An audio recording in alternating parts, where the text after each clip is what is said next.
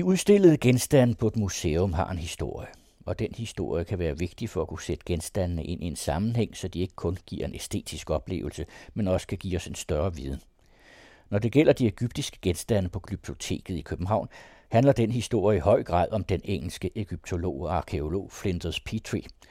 Noget af det, han udgravede, endte på Glyptoteket, men genstande fra de samme udgravninger endte på museer verden over. Inspektør Tine Bag fra Glyptoteket fortæller til den anden radios Henrik Morel om nogle af genstandene. Hun har i sin forskning arbejdet med, hvor de andre genstande fra udgravningerne befinder sig, og i en særudstilling har det været muligt at få sat det sammen, som normalt er delt. Vi står foran en relief. Kunne du fortælle, hvad det er, vi ser her? Det er et relief fra en grav fra Ægypten, fra det, der hedder det gamle rige, hvor det har været et sted, der hedder Medum. Og det er et relief, der viser nogle mænd, der er ved at fange fugle i et net, og en dreng, der er med en abe og en trane, eller to aber faktisk. Det er jo noget, der har skulle vise livet i Ægypten, hvordan man fik forskellige dyr ind. En del af en offerscene i en grav, men altså bare en meget lille del af et, et større hele. Og der er en historie bagved, at det er en del af en større hele. Hvor øh, er det andet henne? Ja, vi har jo et til lille fragment, som er oprindeligt sad højere oppe, og mellem de to stykker er der så et stykke, som findes i Manchester i dag. Der er en del, der er i Philadelphia i, i USA. Der er noget, der er på British Museum. Der er noget, der er i Oxford. Så det er altså fordelt mellem forskellige museer rundt omkring i verden. Hvorfor er det fordelt? Ja, dengang man gravede ud den grav, hvor de her reliefer kommer fra, så så man, at der var to kapeller, og det ene det var mere komplet, og alt, hvad der kommer fra det ene kapel, det findes på Cairo-museet i dag, og de mindre fragmenter, de er altså fordelt mellem forskellige museer, sådan så at alle museer kunne have et stykke og se den her helt specielle form for relief. Hvordan fik man fat i de her reliefer? Det var en britisk arkeolog og egyptolog, Flinders Petrie, der arbejdede dengang i Ægypten. Vi skal jo altså tilbage til det her tilfælde 1912, hvor han var herude i det her sted, der hedder Medum. På det tidspunkt, der havde der allerede været andre personer og taget noget af de her gravreliefer, så de var temmelig ødelagte. Så man blev enige om dengang, også med den egyptiske stat, at de var så ødelagte, at det var bedre at tage dem ind på museum. Så man tog altså det mest komplette og tog på Cairo Museum, og de andre blev fordelt sådan, så forskellige steder kunne man se, hvad det var for noget. Men det var naturligvis også fordi Petrie han fik finansieret sine udgravninger ved, at der var forskellige andre steder, der betalte til hans udgravninger.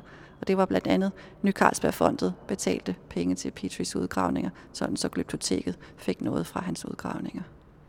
Og det var en pæn sum, som Glyptotek betalte for at kunne få andel i det? Ja, det var faktisk i de her år mellem 1908 og frem til 1913 og igen i 20'erne.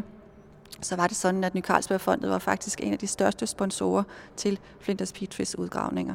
Der havde han allerede arbejdet i Ægypten siden slutningen af 1800-tallet, så han var allerede erfaren. Men han gravede næsten alle steder i Ægypten, og i 1908 startede han udgravninger af byen Memphis, og gravede der i seks sæsoner. Det var en af hans største udgravninger nogensinde, at han havde så mange sæsoner et sted. Og vi har noget fra hvert eneste af årene fra 8 til 13 fra byen Memphis. Petrie, hvad var han for en arkeolog? Vi kalder ham arkeologiens fader, fordi han var en af de første, som skrev ned, hvor han fandt sine ting, hvilke steder de hørte til, hvilken grav og hvordan, hvilken sammenhæng de er fundet i. Naturligvis ikke helt, som vi vil gøre det i dag, men øh, for den tid, så var det altså mere egentlig arkeologi som sådan, når man registrerede, hvor man havde sine ting fra. Og hvordan fik øh, biblioteket så tingene? Det var Karl Jacobsen dengang, grundlæggeren af Glyptoteket. Han havde sit fond, Ny Carlsbergfondet, som så betalte til udgravningerne med den aftale, at man så kunne få dele af det, der blev gravet frem. Og hvem valgte så, hvad der skulle øh, til øh, Glyptoteket? Det var først og fremmest øh, egyptologen Valdemar Schmidt, som både arbejdede på Københavns Universitet, men som også hjalp Karl Jacobsen med indkøb. Han tog til Ægypten, han så på genstandene, og så tog han også til London for Flinders Petrie hvert år, når han fik lov til at tage noget med fra sine udgravninger, så udstillede han dem om sommeren i London. Og der kunne man altså komme og se, hvad der var gravet ud. Og når man fik noget, så hed det ikke noget, man havde købt, men det hed gaver? Ja, det er faktisk donationer, kaldte man det dengang. Men øh, det var på en måde, som om man abonnerede på en udgravning. Og den egyptiske regering var fuldt med i de her fordelinger. Ja, det var en aftale, der var dengang, at man beholdt det, der var unikt i Ægypten, og som kom ind på Cairo Museum. Og når man så havde flere af samme slags, så kunne det overskydende, kan man sige, det kunne gå til andre steder. Det var også til, til gavn, også for kan man sige, den egyptiske stat på den måde, at det faktisk blev gravet frem og blev bevaret. Man kunne jo også bare have det ligge indtil, at man fik bedre økonomi til det selv at have gravet det ud. Det kunne man naturligvis, og det ville måske også have været en bedre idé i nogle tilfælde, men i det her tilfælde for eksempel med de her gravreliefer, som sagt, så var de temmelig ødelagte i forvejen, og der mente man altså, at det var den bedste måde at bevare dem på, at få dem på museum. Og der var også andre arkeologer, som var interesseret i de egyptiske genstande. Ja, der var naturligvis også gravrøver, det har der været til alle tider, som øh, forsøgte at finde skatte, som de kunne sælge og få penge for. Og på den måde så mister det jo deres værdi, på den måde, at vi ikke længere får den viden, vi gerne vil have, nemlig hvor genstandene kommer fra, og hvilken sammenhæng de har, og hvad de betyder. Hvad var det så, man var interesseret i fra Glyptotekets side? Karl Jacobsen var først og fremmest interesseret i det, han kaldte gravmonument, altså store monumenter, noget som man kunne se og forstå nemt. Og det vidste Flinders Petrie også. Man kan se fra vores arkiver og breve og arkivalier, hvordan han netop, når han fandt noget stort, så skrev han direkte til Karl Jacobsen og sagde, her har vi noget, som jeg tror, de vil synes om. Og det er der også et eksempel på her. Det er der nemlig. Det allerbedste og allerstørste, kan man sige, det har vi netop her. En kæmpe skulptur med farao Ramses den anden og guden Ptah af granit, som står her midt i den store Ægyptersal. Det er det største monument, vi fik fra Petris udgravninger, og det største, vi har overhovedet i den egyptiske samling. Det kommer fra den by, der hedder Memphis, som var hovedstad i det gamle Ægypten. Det ligger lidt syd for Kairo i dag.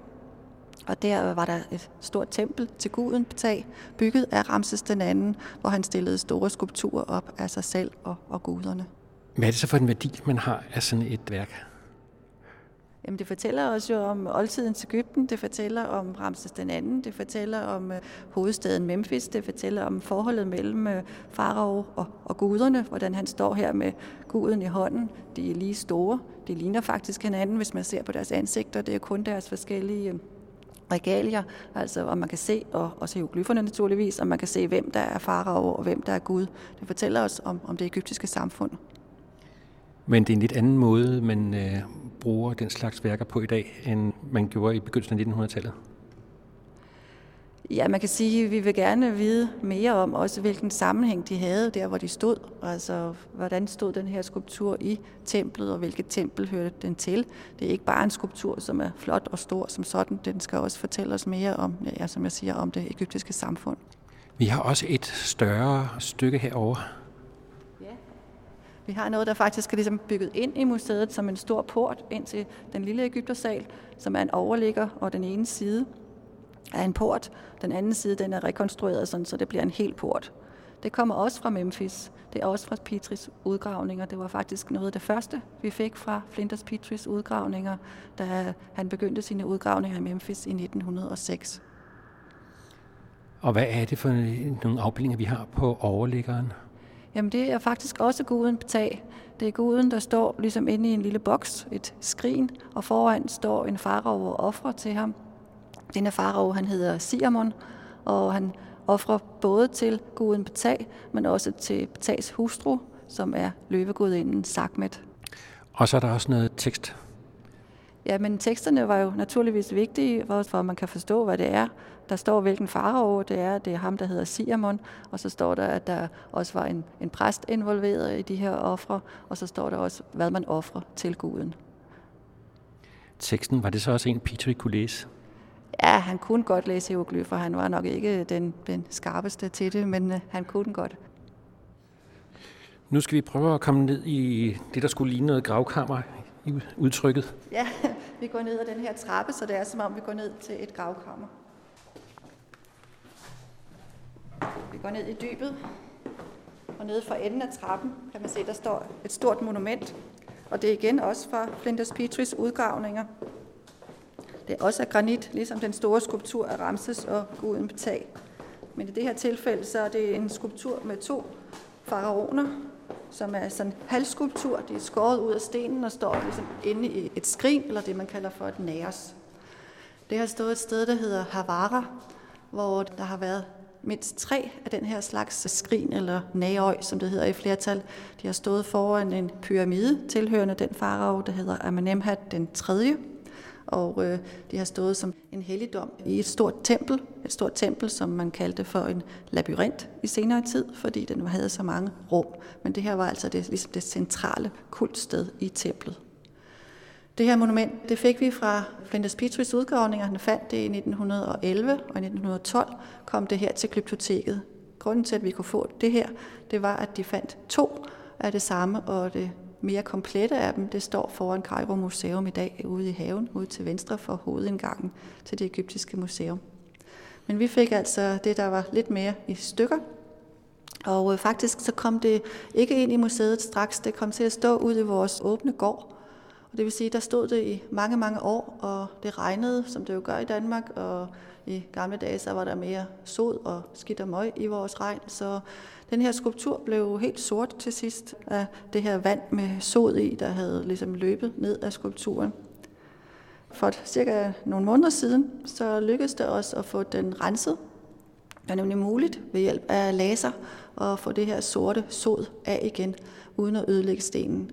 Så nu igen, så har den den her mere rosenrøde farve, som granitten har. Granit, der kommer ned fra det sydlige Ægypten, ned fra Aswan. Så nu ser det ud som dengang, vi også fik det fra Flinders Petris udgravninger. Hvordan ser den egyptiske udgave ud? Der ligesom mangler et, et hjørne af vores, det må, man må hugge det i stykker og har genbrugt stenene en gang også i oldtiden. Men det, de har i Cairo, det mangler ikke det hjørne. Til gengæld så har det, vi har her, det har mere af, af toppen bevaret. Men øh, man kan sige, at hvis man satte de to sammen, det kan man gøre i Photoshop, så har man et mere komplet monument. Det kan man se på billedet her. Man kan se, hvordan det, det øverste mangler. Og øh, ja, der, der er jo to konger. Ham øh, til højre, han er bedre bevaret, den de har i Cairo, men ham til venstre, der er for vores faktisk bedre bevaret med hovedet og ansigtet også. Så til sammen vil de være komplette. Jeg tror, det er noget af det mest populære her på museet, det er vores mumier. De her to, som er udstillet, hvor den ene af dem også er fra Flinders Petris udgravninger. Faktisk fra samme sted fra Havara, men fra en senere tid end det store Næres. Det her det er fra romersk tid, hvor man stadigvæk øh, lavede mumier i Ægypten. Det vil sige, at vi skal op til øh, fra romersk tid starter i 30 før Kristus med dronning Kleopatra, der begår selvmord. Så kommer romerne med kejser Augustus og, og så et par hundrede år efter Kristus. Og de bliver altså ved med at lave mumier i Ægypten, men de har en anden form for portræt, som dækker ansigtet i stedet for en maske, sådan som man gjorde i, i det gamle Ægypten. De ser mere levende ud, de ligner faktisk rigtige mennesker, når man ser de her malede portrætter. Ved man så også, hvem det er? Nej, i det her tilfælde gør vi ikke. Nogle af de her mumier, meget få af dem, har faktisk en lille tekst på. Øh, ham her, han blev fundet sammen med en kvinde, der hed Hermione, og der stod, hun var grammatika, altså hun var skriftkyndig eller lærerinde. Men hun kom til øh, et kvindekollege kvindecollege i Cambridge, så passede det med, at det var en kvinde, og at hun kunne læse og skrive. Men ham her, han kom altså til glyptoteket. Men de her portrætter, de var meget populære, og det er de stadigvæk også, fordi de er så levende. Vi har også øh, en til mumie, som øh, ikke har det helt så godt. Øh, det har den aldrig haft, men den har det bedre med at have det på vores magasin. Men vi har også et andet portræt, som kommer fra en mumie, som øh, vi også har fra Petris udgravninger. Dem har vi fået udstillet nu, alle vores mumieportrætter, men et af dem er også fra Petris udgravninger i Havara. Men samler var også nogen, som prøvede at få fat i mumier? Ja, bestemt, og netop også de her portrætter, det var også meget i, i høj kurs. Og mumier, ja, øh, derfor 100 år og mere, ja, endnu længere tid siden, 150 år, altså var mumier meget populære. Man brugte dem til, til alt muligt. Man brugte dem faktisk også til at, at fyre op med og til lokomotiv og få dem til at køre. Man havde også øh, mumiefester, hvor man pakkede mumierne ud for at se, hvad der var inde i dem. Mange mumier de har sådan nogle små amuletter, der er inde bag ved mumiebindene, og det var interessant at åbne op og se, hvad der var inde under mumiebindene. Så når museerne har fået mumier, så er det så også vigtigt i forhold til bevarelse af dem? Ja, det må man sige. Sådan, så de ligger jo her i det rigtige klima. De er en glasmontre, men, hvor man sørger for, at der er den samme fugtighed hele tiden. De kan jo ikke tåle, hvis det nogle gange er meget fugtigt og nogle gange meget tørt. Det her ene portræt, det er også fra Flinders Petries udgravninger. Man kan faktisk se, at det skinner lidt mere. Det er lidt mere blankt end de andre. For Petrie gjorde det, da han fandt dem, så forsøgte han at bevare dem at, ved at komme noget varm voks hen over dem. Det var det bedste, han kunne gøre. Nogle gange øh, kunne det godt gå lidt galt, hvis voksen var lidt for varm. Men øh, det var altså et forsøg på at prøve at, at bevare dem. I dag, så, når man har konserveret dem, så har man ikke fjernet al voksen, fordi den er gået ind i selve øh, malingen og portrættet. Så derfor så tager man det ikke helt væk. Og det har faktisk også bevaret det, fordi malingen den skaller jo af. Og det Petri ville, det var at, at fixere den til den øh, træplade, det sidder på. Så det var både godt og skidt, det han gjorde. Han gjorde sit bedste. Hvad gør man ellers for at undersøge mumier, hvis man ikke skal pakke dem ud? Jamen, man kan, man kan røntgenfotografere dem, man kan CT-scanne dem, man kan se, hvad der er inde i dem. Det har vi faktisk gjort med to små krokodillemumier. Ja, vi har to små krokodillemumier, som også kommer fra Flinders Petris udgravninger, og faktisk også fra Havara. Og øh, der fik vi øh, røntgenfotograferet dem og CT-scannet dem, men i det her tilfælde, så var røntgenfotografi faktisk bedre. Man kunne nemlig se, at i den ene af dem, der er lidt længere end den anden, der var kun en pind og noget fyld. Men den mindste af dem, der var en lille krokodille, der fylder cirka halvdelen af selve mumien. Og hvorfor laver man krokodillemumia? Jamen, det her sted, Havara, det ligger i den frugtbare Fayum-oase, og der var mange krokodiller i oldtiden. Så krokodillen blev til en gud.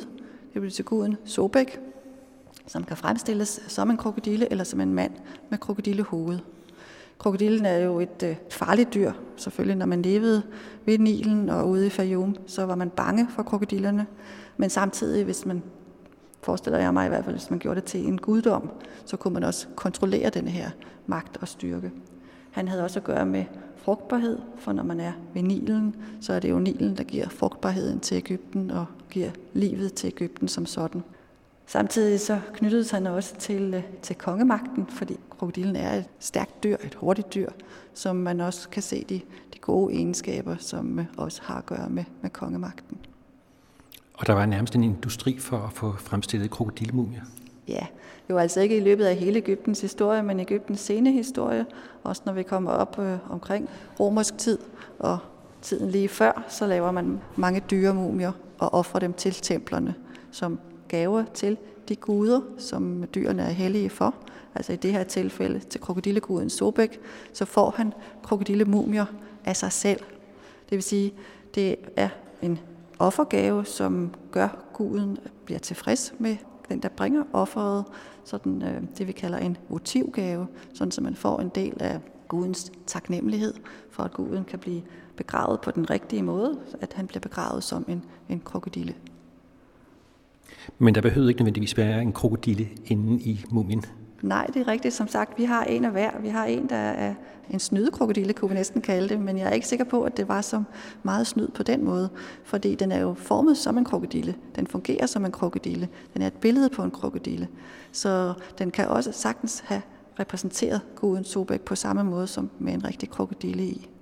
Jeg har også en kollega, der havde en god idé, at de her, som har måske en lille pind eller en lille ting inde i krokodillen, det kan også være, at den lille pind har måske været det sted, hvor krokodillebabyerne, de små krokodiller, hvor de var. For man havde jo nærmest krokodillefarme, hvor man havde, fik en masse små krokodiller. Man har også øh, steder, hvor man har set, at man har brugt æggene.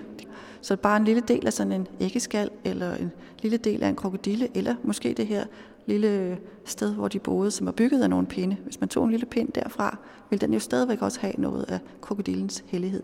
Det kan vi aldrig nogensinde bevise, men jeg synes, det er en god teori. Petrie han lavede en opdeling af fundene, og du har gerne vil gøre det modsatte, prøve at lave en samling af dem. Ja, det er nemlig rigtigt. Det var sådan, at øh, de fund, der blev gjort, de blev fordelt mellem forskellige samlinger, dem der havde støttet Petris udgravninger. De bedste fund, de blev i Ægypten på Cairo Museum, men de andre blev fordelt. Det jeg har gjort, det er så at prøve at samle dem igen. Jeg kan ikke gøre det rent fysisk, men jeg har gjort det øh, som et forskningsprojekt, hvor jeg har i skriftform i en bog udgivet alle de sammenhænge, jeg kunne finde ud fra de genstande, vi har her på Glyptoteket. Sådan rent konkret, så er det også lykkedes mig nu, hvor jeg har særudstillingen Farag Magtens Ansigt, så har vi forskellige lån fra andre museer. Og der har jeg lånt en del fra Museum of Fine Arts i Boston, som hører sammen med noget, vi har her på museet. Og øh, vi har et eksempel her. Ja, et rigtig godt eksempel, nemlig krokodilleguden Sobek, hvor vi her på museet i 1911 fik en meget fin krone, som har horn og fjer på.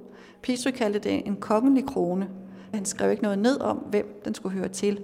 Men samtidig så fandt han tre byster eller skulpturer med hoved og overkrop af guden Sobek. Den bedste af dem, den beholdt de i Cairo, og en af dem kom til Ashmolean-museet i Oxford, og en kom til Boston. Og øh, kronen kom altså hertil. Dengang så man ikke nogen sammenhæng mellem krokodilleguden Sobek og kronen. Men øh, da jeg startede det her projekt med Flinders Petris udgravninger, så kiggede jeg naturligt på den her krone og så de optegnelser, jeg kunne finde om den. Og blandt andet var der en anden egyptolog, Ingrid Blombør, hun havde foreslået, at kronen skulle passe på den Sobek, de har i Oxford. Så det undersøgte jeg nærmere. Jeg skrev til Oxford og spurgte, om øh, hun nogensinde havde været der, om de havde snakket om det og, og prøvet at måle op, om det passede. Det havde de så ikke. Jeg prøvede at måle kronen op, bunden af den, og sende over til Oxford, og det viste sig, at den passede ikke helt. Øh, men jeg tænkte, det var en god idé, at øh, kronen kunne gå til en Sobek-skulptur. Så jeg kiggede på de to andre, altså den, der er i Cairo, og den, der kom til Boston. Den bedste af dem, det var den i Boston, fordi den havde noget, som de to andre ikke havde, nemlig sådan en øh, lang snor, eller som en, det er en slange faktisk, det er en kobra, som har ligesom en lang, tynd hale, der går hele vejen ned langs kroppen. Og på vores krone, der er sådan en lille bitte tap, som vil passe sammen med den lange hale. Så jeg sendte også målene over til Boston, og det virkede som om det passede. Så vi var meget sådan forhåbningsfulde, at det skulle passe. Men øh, så i, øh, i 2010, mens jeg havde det her Petri-projekt, så skulle jeg en tur til USA, og den første stop på min rejse, det var så til Boston, hvor jeg havde fået lavet en afstøbning af bunden af kronen. Det ville jo være lidt svært, hvis jeg skulle have hele kronen med i kufferten, men en, sådan en tynd gips pandekage kunne jeg have i min kuffert af aftryk af bunden. Og jeg kom hen til museet og prøvede at sætte den så på, på toppen af den her Sobek-skulptur, og den passede perfekt. Så altså, allerede i 2010, så slog vi fast, at vores krone passede på Sobek, og man kunne også lave en tegning af ham, man kunne lave ja, rekonstruktioner øh, i Photoshop naturligvis, øh, men øh, sådan i, i virkeligheden kom vi ikke længere dengang, da jeg havde en udstilling i 2011. Men øh, da jeg så skulle lave udstilling igen her i 2017, så tog jeg chancen, når vi også skulle have lån fra udlandet, og så spurgte jeg i Boston, om det var muligt at låne deres Sobek. Det var det så heldigvis, og vi har også fået fondsmidler til det, blandt andet fra Augustinusfonden, til at få råd til at låne de her genstande. Så nu har vi altså Sobek, som ellers normalt befinder sig i Boston. Han er nu i København, sådan så vi kunne krone ham. Vi øh, har ikke kronen direkte nede på ham, fordi de to genstande er jo fra hver sit museum, og de er ligesom øh, monteret, som det hedder, på hver sin måde, så der er øh, sådan lidt øh, imellem dem, men øh, jeg kan love, at de passer altså nøjagtigt sammen, og de står også her, sådan lige kronen er, som den svæver over Sobæk, og er altså hans krone. Og hvis man ser det tæt på, så kan man faktisk se, at man kunne godt sætte dem helt sammen.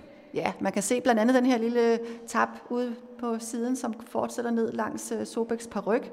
For det er jo sådan, at krokodillen, det er et krokodillehoved, men resten, det er faktisk øh, en mands krop, og så har han en paryk på, og han har også menneskeører. Men ned langs med den her paryk, der går sådan en lang slangekrop, som det egentlig er, og den kommer så ned på brystet af ham og rejser kobraens øh, hoved på brystet. Men det kan man se, og man kan også se den ureus, også en kobra, som han har på panden. Den fortsætter også ned på Sobeks pande, og i det hele taget så kan man også se på formen, at det passer sammen. Vi har altså også tegningen ved siden af, sådan, så man kan se, hvordan han har set ud komplet, for han mangler jo i dag også både arme og ben, men man kan godt lave en tegning, hvordan han har set ud.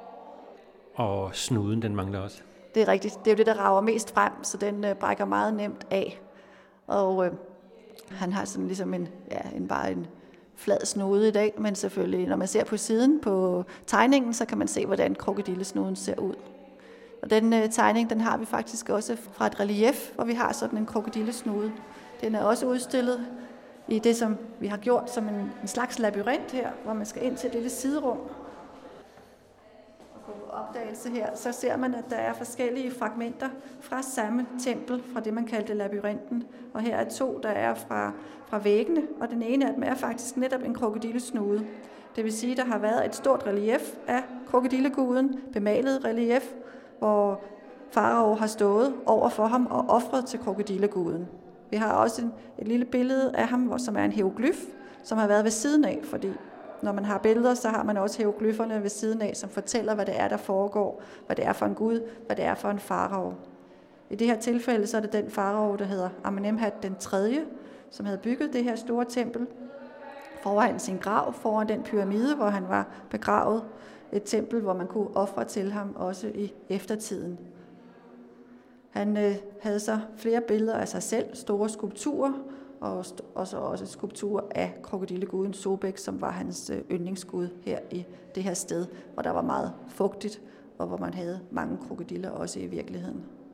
Vi har også fragmenter fra arkitekturen, vi har noget fra søjler, og det er derfor, vi også har tegnet søjler på væggene, sådan så at vi kan vise det, som om det vi stadigvæk er i et tempel og i denne her såkaldte labyrint med de mange rum. Når man sådan går på museum som biblioteket, så ser man tit de store, flotte genstande, der hænger sammen. Men I har også en masse små fragmenter, som også kan være interessante for egyptologer i hvert fald. Absolut, og det er også, når man netop har en særudstilling og kan fortælle en samlet historie, som vi gør her med farao magtens ansigt, så viser vi netop det her tempel, den såkaldte labyrint, hvor vi også har skulpturdele, vi har den store hele skulptur oppe i sal 1 i vores permanente samling, men sådan en, øh, en stor fod for eksempel, som vi har over i den anden lille del af labyrinten herover. Det er jo bare et fragment. Det er den ene fod af en stor skulptur, formodentlig af den her farao Amenemhat den 3., som havde templet, labyrinten i Havara.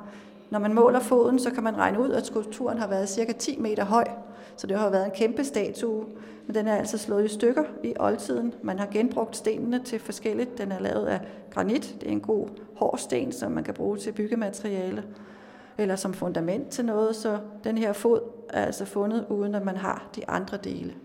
Vi har også en stor skulder, som er kalksten. Den har også været en kæmpe skulptur af farao af Amenemhat den 3.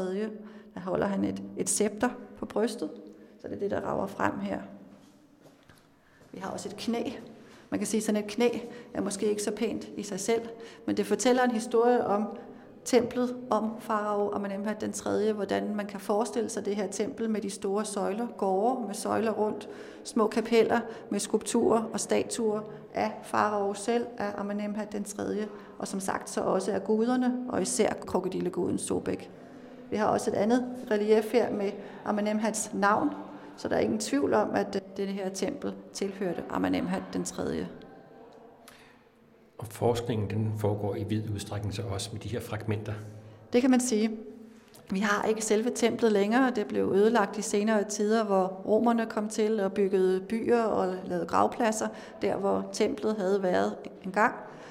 Så i dag så er der kun fragmenter. Der er fragmenter af, af selve arkitekturen, der er fragmenter af skulpturerne. Det er ikke nok til, at vi kan få hele grundplanen nøjagtigt, hvordan templet har set ud, men det er absolut nok til, at vi kan forestille os, hvordan templet har været indrettet med søjlegårde, med papyrussøjler. Med, ligesom, de, søjlerne er lavet af ligesom bunter af papyrusstængler, som er en del af planterne ved Nilen. Og så har der været reliefer på væggene, der var bemalet, og der har stået skulpturer mellem søjlerne og mindre skulpturer inde i små kapeller i, i det her tempel. I en tidligere udsendelse har hørt om fra Rune Frederiksen, hvordan øh, der skal laves en anderledes formidling. Hvad tænker du i forhold til det egyptiske med formidlingen? Jamen, jeg synes, det er vigtigt at sætte øh, genstandene ind i en sammenhæng, at vi forstår, hvorfor er en egyptisk skulptur for eksempel sådan, at den altid skal ses forfra. Den har sådan en rygpille, og så den ser helt anderledes ud end for eksempel græske skulpturer, der, der vender og drejer sig og har arme ud til siden osv. Egyptiske skulpturer ser umiddelbart meget sådan statiske ud. De har det ene ben fremme, og de har hænderne nede, eller de holder hen, hånden op til brystet. De er altid det, der hedder frontale, altså man ser dem forfra. Men det har at gøre med deres funktion. De stod ikke ude i byen og skulle ses hele vejen rundt. De stod inde i templet, de stod i et kapel, de stod op af en væg og var altså lukket inde, inde i et kapel, hvor man skulle åbne dørene til dem, og så så man dem forfra. Man skulle ofre til billederne, de skulle repræsentere den person, de var identificeret med de hieroglyffer, der stod på, hvilken farao eller hvilken gud det var. De var ikke et billede som sådan, altså ikke et portræt som sådan. De var den gud eller den farao, som der nu stod med hieroglyfferne. Der er jo også det, man øh, med de egyptiske skulpturer, man kan genbruge dem, man kan ligesom usurpere dem, som det hedder. Man kan skrive et nyt navn på, man kan øh, slette et navn, og så kan man sætte et nyt navn på, og så fremstiller det altså en anden farao end ham, der oprindeligt fik stillet skulpturen op. Det er der flere af faraonerne, for eksempel Ramses den anden, som vi hilste på før. Han har genbrugt mange andre tidligere faraoners skulpturer ved at skrive sit eget navn på. Så det er hieroglyferne, der får statuerne til at leve. Og det er så også nogle ting, som man burde have med i formidlingen? Det synes jeg bestemt, at det er, at øh, ja, også hvordan de har hørt til i en grav eller et tempel, hvad det er for en sammenhæng, hvordan øh, Ægypterne selv anvendte de her genstande. Det er ikke bare kunstgenstande. Relieferne er ikke bare et billede, der hænger på væggen. Det var en del af en grav, og det var et del af de ofre, som den afdøde skulle have i efterlivet. Det er for eksempel offerbringere, der kommer ind med offergaver til graven, som sørger for, at den afdøde får det mad og drikke, han har brug for i efterlivet. Det er ikke bare et fint billede, der hænger på væggen. Den her lille såkaldte kanopekrukke, der hænger foran selve udstillingen øh, i en montre, den øh, har vi stillet her, ja, blandt andet fordi der ikke var plads til den inde i selve udstillingen, men også fordi det er en, øh, det er en meget fin kanopekrukke, hvor der er et øh, menneskeansigt på en krukke. Det er sådan en, man anvendte, når man skulle øh, have en mumie, så tog man først øh, indvoldene ud af den afdøde, og så lagde man indvoldene i sådan fire krukker, man kalder kanopekrukker. Og øh, ham her, han kommer altså også fra Flinders Petris udgravninger. Der skulle være fire, men øh, de fandt kun to, for der havde været gravrøver. Det har det næsten, altså stort set alt, hvad man udgraver i Ægypten, der har der faktisk været gravrøver allerede ja, i oldtiden. Så der var kun to tilbage, men den ene, den har de over på, på Petrie-museet i London. Der er faktisk et museum, som øh, Flinders Petrie lavede i forbindelse med University College, altså universitetet i London. Det var en studiesamling. Det er stadigvæk sådan, at når man studerer arkeologi og egyptologi i London, så kan man komme på museet, som er en del af universitetet, med mange, mange, mange genstande, mange tusinder af små genstande i skuffer og skabe. Men det er også åbent for offentligheden. Det er et meget spændende museum, hvor man øh, virkelig kan gå på opdagelser nærmest på, på udgravning. Og øh, det, som man kan se i bunden, det er så den formidling, som øh, man har til den. Ja, oprindeligt så stod der her forneden på, på basen, der står Kanope for Ionefer, fundet ved labyrinten 1911, 12. dynasti. Det er jo, altså, fortæller jo, hvor den blev fundet, men man ved jo ikke, hvad den her labyrint er for noget. I dag i hvert fald kan man gå ind i særudstillingen og læse om labyrinten, for det er som sagt også her, hvor, hvor krokodilleguden kom fra, og de forskellige fragmenter. Så der står jo forklaring om, hvad labyrinten, det var det her tempel med mange, mange, mange rum, så derfor kaldte man det en labyrint i senere tider. Ikke en egentlig labyrint som, som sådan, men altså et stort tempel, hvor man ikke nemt kunne finde rundt. Der står jo også hieroglyffer på selve krukken her. Det fortæller os, øh, hvilken, ja, netop det, at han hedder Ionefer, manden, der har vis indvold, der har været i den her krukke. Men øh, der står ikke nogen forklaring på, kan man sige, hvad er en kanopekrukke, og hvad er det for noget med at lave en mumie? Hvorfor tager man indvoldene ud først, og hvordan laver man i det hele taget en mumie? Vi står foran noget, som er knap så dekoreret som meget af det andet, vi har set. Ja, det er nogle krukker og vaser og, og fade, som kommer fra grave.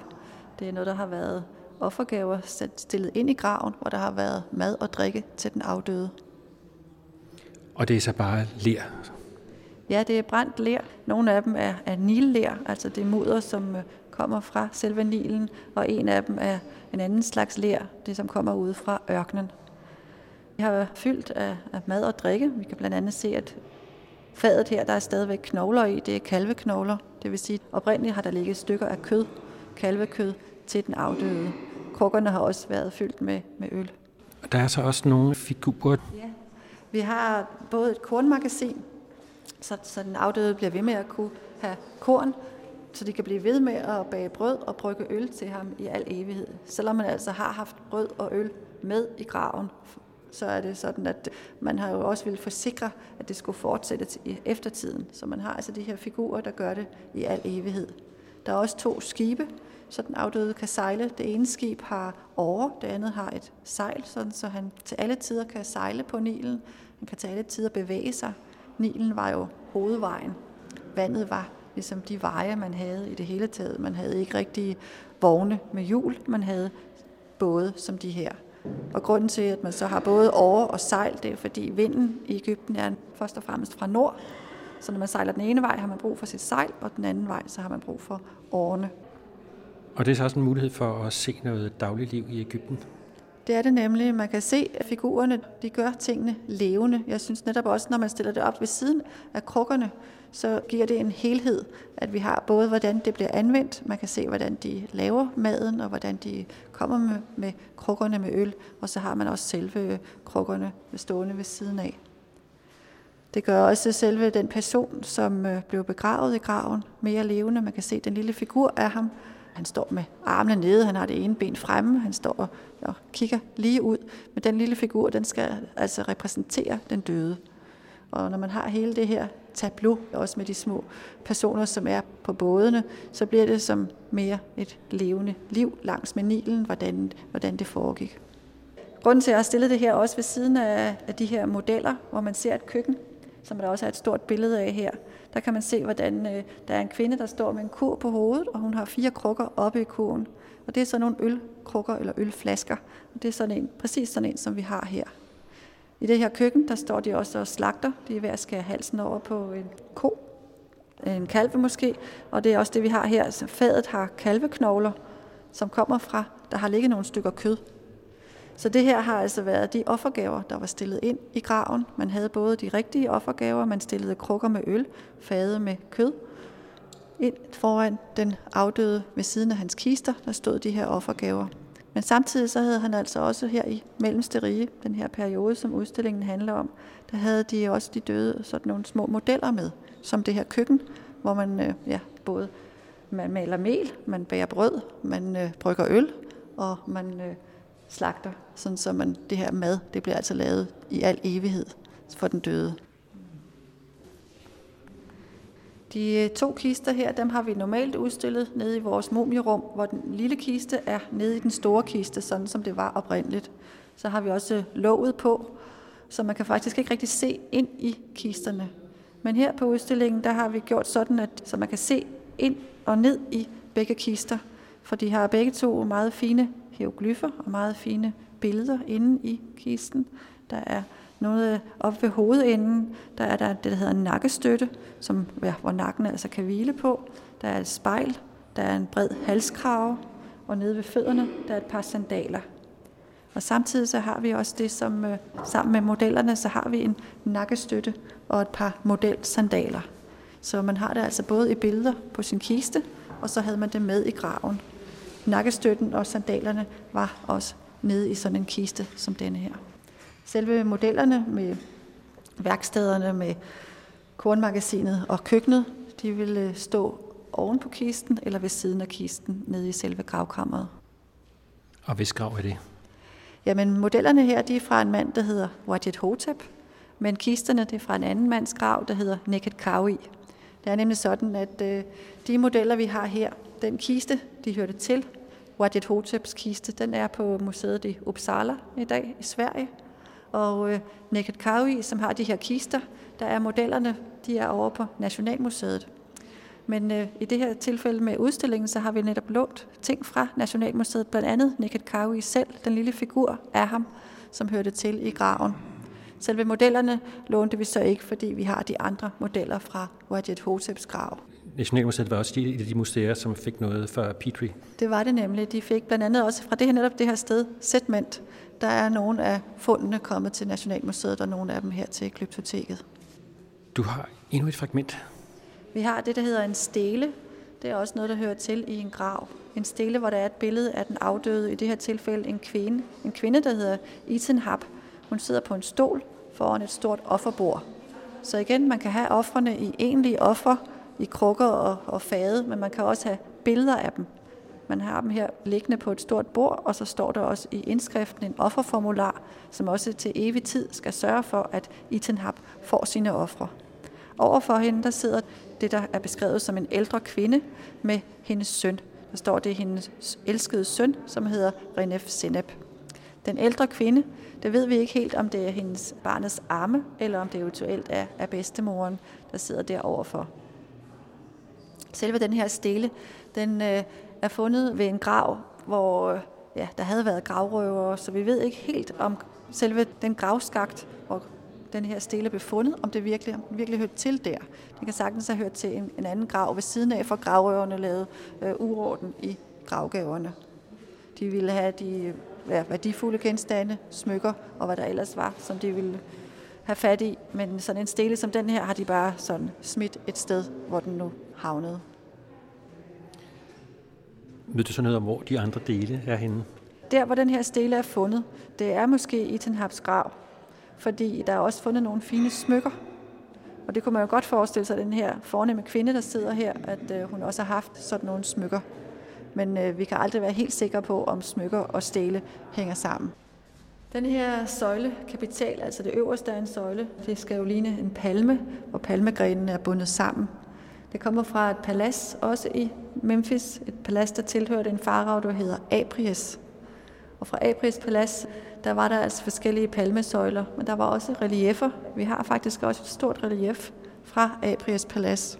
Det er sådan øh, delt i tre dele og viser en farao, der står i en ceremoni, hvor han øh, fejrer sit jubilæum, og han har regeret i 30 år, og at han stadigvæk er en stærk og, og god farao. Det her relief, det er ikke udstillet i øjeblikket. Vi havde det fremme, da vi havde Petrie-udstillingen i 2011-12. Men øh, stadigvæk så har vi altså søjlen fra Apries Palads fra Memphis. Den er meget flot, fordi den stadigvæk har farverne bevaret. Vi har jo her på museet også øh, haft øh, og stadigvæk har større projekter med at undersøge farverne på skulptur. Så faktisk de her farver på palmesøjlen er også blevet øh, undersøgt, og det viser sig, at der også formodentlig har været noget forgyldning på de her palmer, palmegrene. Måske ikke noget, der har været helt oprindeligt, da, da søjlen først blev lavet, men så sidenhen har man øh, ønsket at gøre den finere og, og har og lagt noget forgyldning på. Udsendelsen var tilrettelagt af Henrik Moral og er en del af den anden radioserie Museer skaber viden.